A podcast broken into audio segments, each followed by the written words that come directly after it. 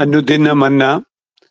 ഇന്ന് സെപ്റ്റംബർ പതിനാലാം തീയതി ഇരമ്യ പ്രവാചകന്റെ പുസ്തകം മൂന്നാം അധ്യായം പന്ത്രണ്ടും പതിമൂന്നും വാക്യങ്ങളാണ് ഇന്നത്തെ ധ്യാനത്തിനു വേണ്ടി വായിക്കുന്നത്. നീ ചെന്ന് വടക്കോട്ട് നോക്കി ഈ വചനങ്ങളെ വിളിച്ചു പറക. വിശ്വാസത്യാഗിനിയായ ഇസ്രായേലെ മടങ്ങി വരിക എന്ന് യഹോവയുടെ അരുളപ്പാട്. ഞാൻ നിങ്ങളോട് കോപം കാണിക്കയില്ല. ഞാൻ കരുണയുള്ളവൻ എന്നേക്കും കോപം സംഗ്രഹിക്കുകയുമില്ല എന്ന് യഹോവയുടെ അരുളപ്പാട്. നിന്റെ ദൈവമായ യഹോവയോട് നിദ്രോഹം ചെയ്തു. പച്ചമരത്തിൻ കീഴിലൊക്കെയും അന്യന്മാരോട് ദുർമാർഗമായി നടന്നതും എന്റെ വാക്ക് കേട്ടനുസരിക്കാതെ ഇരുന്നതുമായ നിന്റെ അകൃത്യം സമ്മതിക്ക മാത്രം ചെയ്യുക എന്ന് യഹോവയുടെ അരുളപ്പാട്.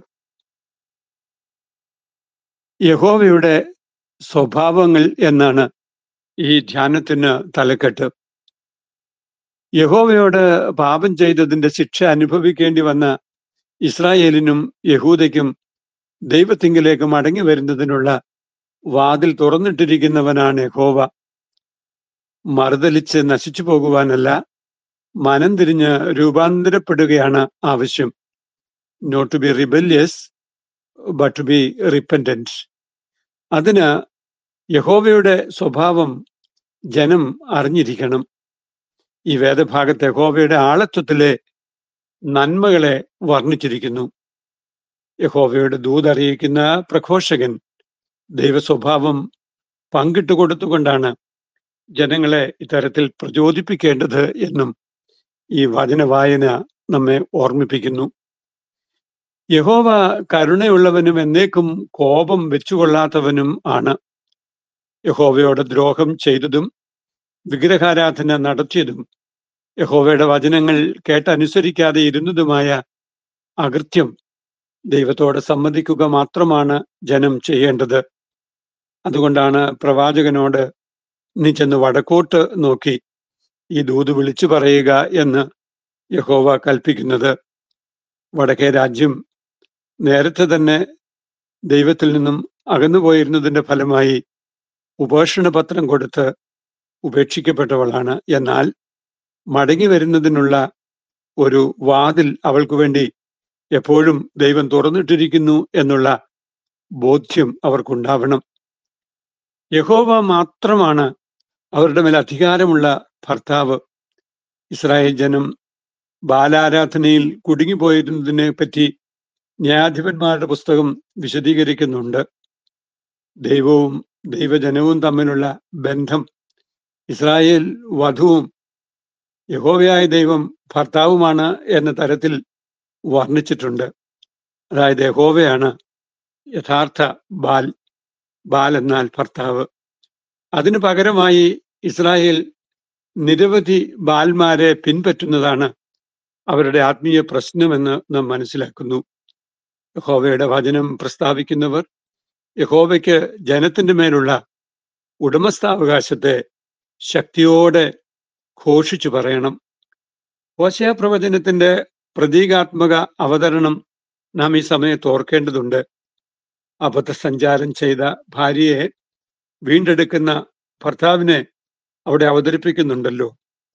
ഇരമ്യാവിനോട് ഹോശയായോട് അപ്രകാരമുള്ള ഒരു ഭർത്താവാകുവാൻ ദൈവം ആവശ്യപ്പെടുന്നതും പ്രവാചകൻ അപ്രകാരം ചെയ്യുന്നതുമാണല്ലോ ഹോശയ പ്രവചനത്തിന്റെ ഇതിവൃത്തം.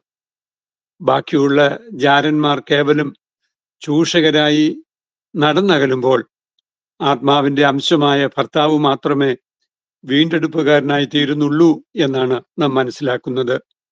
അതാണ് യഹോവയുടെ സ്വഭാവം. അനുദപിച്ച് മടങ്ങി വരണമെന്ന ഒരു വ്യവസ്ഥ മാത്രമേ യഹോവ തന്റെ ജനത്തിന് മുമ്പാകെ വെക്കുന്നുള്ളൂ. ആ മടങ്ങി വരവ് സ്വതന്ത്രമായ ഇച്ഛാശക്തിയോടുകൂടെ ആയിരിക്കണം സ്വന്തം ഹിതപ്രകാരമാണ് മടങ്ങി വരേണ്ടത് എന്നാണ് വചനം സൂചിപ്പിക്കുന്നത്. ഭവനം ഉപേക്ഷിച്ച് ദൂരദേശത്തേക്ക് പോയി ധൂർത്ത ജീവിതം നയിച്ച മകനു വേണ്ടി വഴിക്കണ്ണുമായി കാത്തിരിക്കുന്ന അപ്പനെക്കുറിച്ചുള്ള യേശുവിന്റെ ഉപമയാണ് ദൈവസ്വഭാവത്തെ ഏറ്റവും മനോഹരമായി വർണിക്കുന്നത്. അബദ്ധസഞ്ചാരം ചെയ്തു പോയ മകനെ പിന്നാലെ തേടി പോവുകയില്ല എന്നാൽ മകൻ പോയ നാൾ മുതൽ വഴിക്കണ്ണുമായി മകന്റെ മടങ്ങിവരവിന് വേണ്ടി കാത്തിരിക്കുന്ന പിതാവിനെയാണ് അവിടെ വർണിക്കുന്നത്. അതായത് സുബോധം വരുമ്പോൾ തനിയെ എഴുന്നേറ്റപ്പന്റെ അടുക്കലേക്ക് വരുന്ന അത്തരം ഒരു മടങ്ങിവരവാണ് ബോധപൂർവകമായ മാനസാന്തരം എന്ന് നാം അറിയുന്നു. അതുമാത്രമാണ് ഇസ്രായേലും യഹൂദയും ചെയ്യേണ്ടത് എന്നാണല്ലോ ഈ വചനം ഓർമ്മിപ്പിക്കുന്നത്. മടങ്ങി വന്നാൽ പൂർണമായും സ്വീകരിക്കുന്ന ദൈവമാണ് യഹോവയായ ദൈവം. അതാണ് ദൈവിക സ്വഭാവം. അകൃത്യങ്ങൾ ഏറ്റുപറയുവാൻ തൽപരരാകുന്നവരെ ആലിംഗനം ചെയ്ത് സ്വീകരിക്കുന്ന ദൈവമാണ് നമ്മുടെ പിതാവ് എന്ന് അറിയുന്നതും അറിയിക്കുന്നതുമാണ് പ്രേക്ഷിതരുടെ ജോലി എന്ന് ഈ വചനം നമ്മെ ഓർമ്മിപ്പിക്കുന്നു. അപ്രകാരം ആത്മാവിൽ ആ അനുഭവം ഉള്ളവർക്കാണ് ഈ പ്രേക്ഷിത വേല കൃത്യമായും ചെയ്യുവാൻ സാധിക്കുന്നത് എന്നും ഈ വചനം നമ്മെ ഓർമ്മിപ്പിക്കുന്നു. യഹോവയായ ദൈവം കരുതലുള്ളവനാണ് കരുണയുള്ളവനാണ് ദീർഘക്ഷമയും മഹാദയയും ഉള്ളവനാണ്. തങ്കിലേക്ക് മടങ്ങി വരുന്നവരെ ആലിംഗനം ചെയ്ത് സ്വീകരിക്കുന്ന ദൈവമാണ് വേദപുസ്തകത്തിൽ വെളിപ്പെടുന്ന ദൈവം എന്ന് ഇന്നും കർത്താവ് നമ്മെ ഓർമ്മിപ്പിക്കുമ്പോൾ അവന്റെ സന്നിധിയിലേക്ക് മടങ്ങി വരുവാൻ നമുക്കും സാധിക്കട്ടെ. കരുണയിൻ കരത്തിൽ കരുതലില്ലാത്ത ഒരു നിമിഷവുമി മരുവിൽ എനിക്ക് ഇരവിലൻ ഒള്ളിയായി പകലിലൻ തണലായി ഒരു നിമിഷവും നീ പിരിയുകയില്ല. ഇരവിലൻ ഒളിയായി പകലിലൻ തണലായി ഒരു നിമിഷവും നീ പിരിയുകയില്ല. ഇതുവരെ എന്നെ കരുതിയ നാഥ ഇനി എനിക്കെന്നും തവ കൃപ മതിയാം ഇതുവരെ എന്നെ കരുതിയ നാഥ.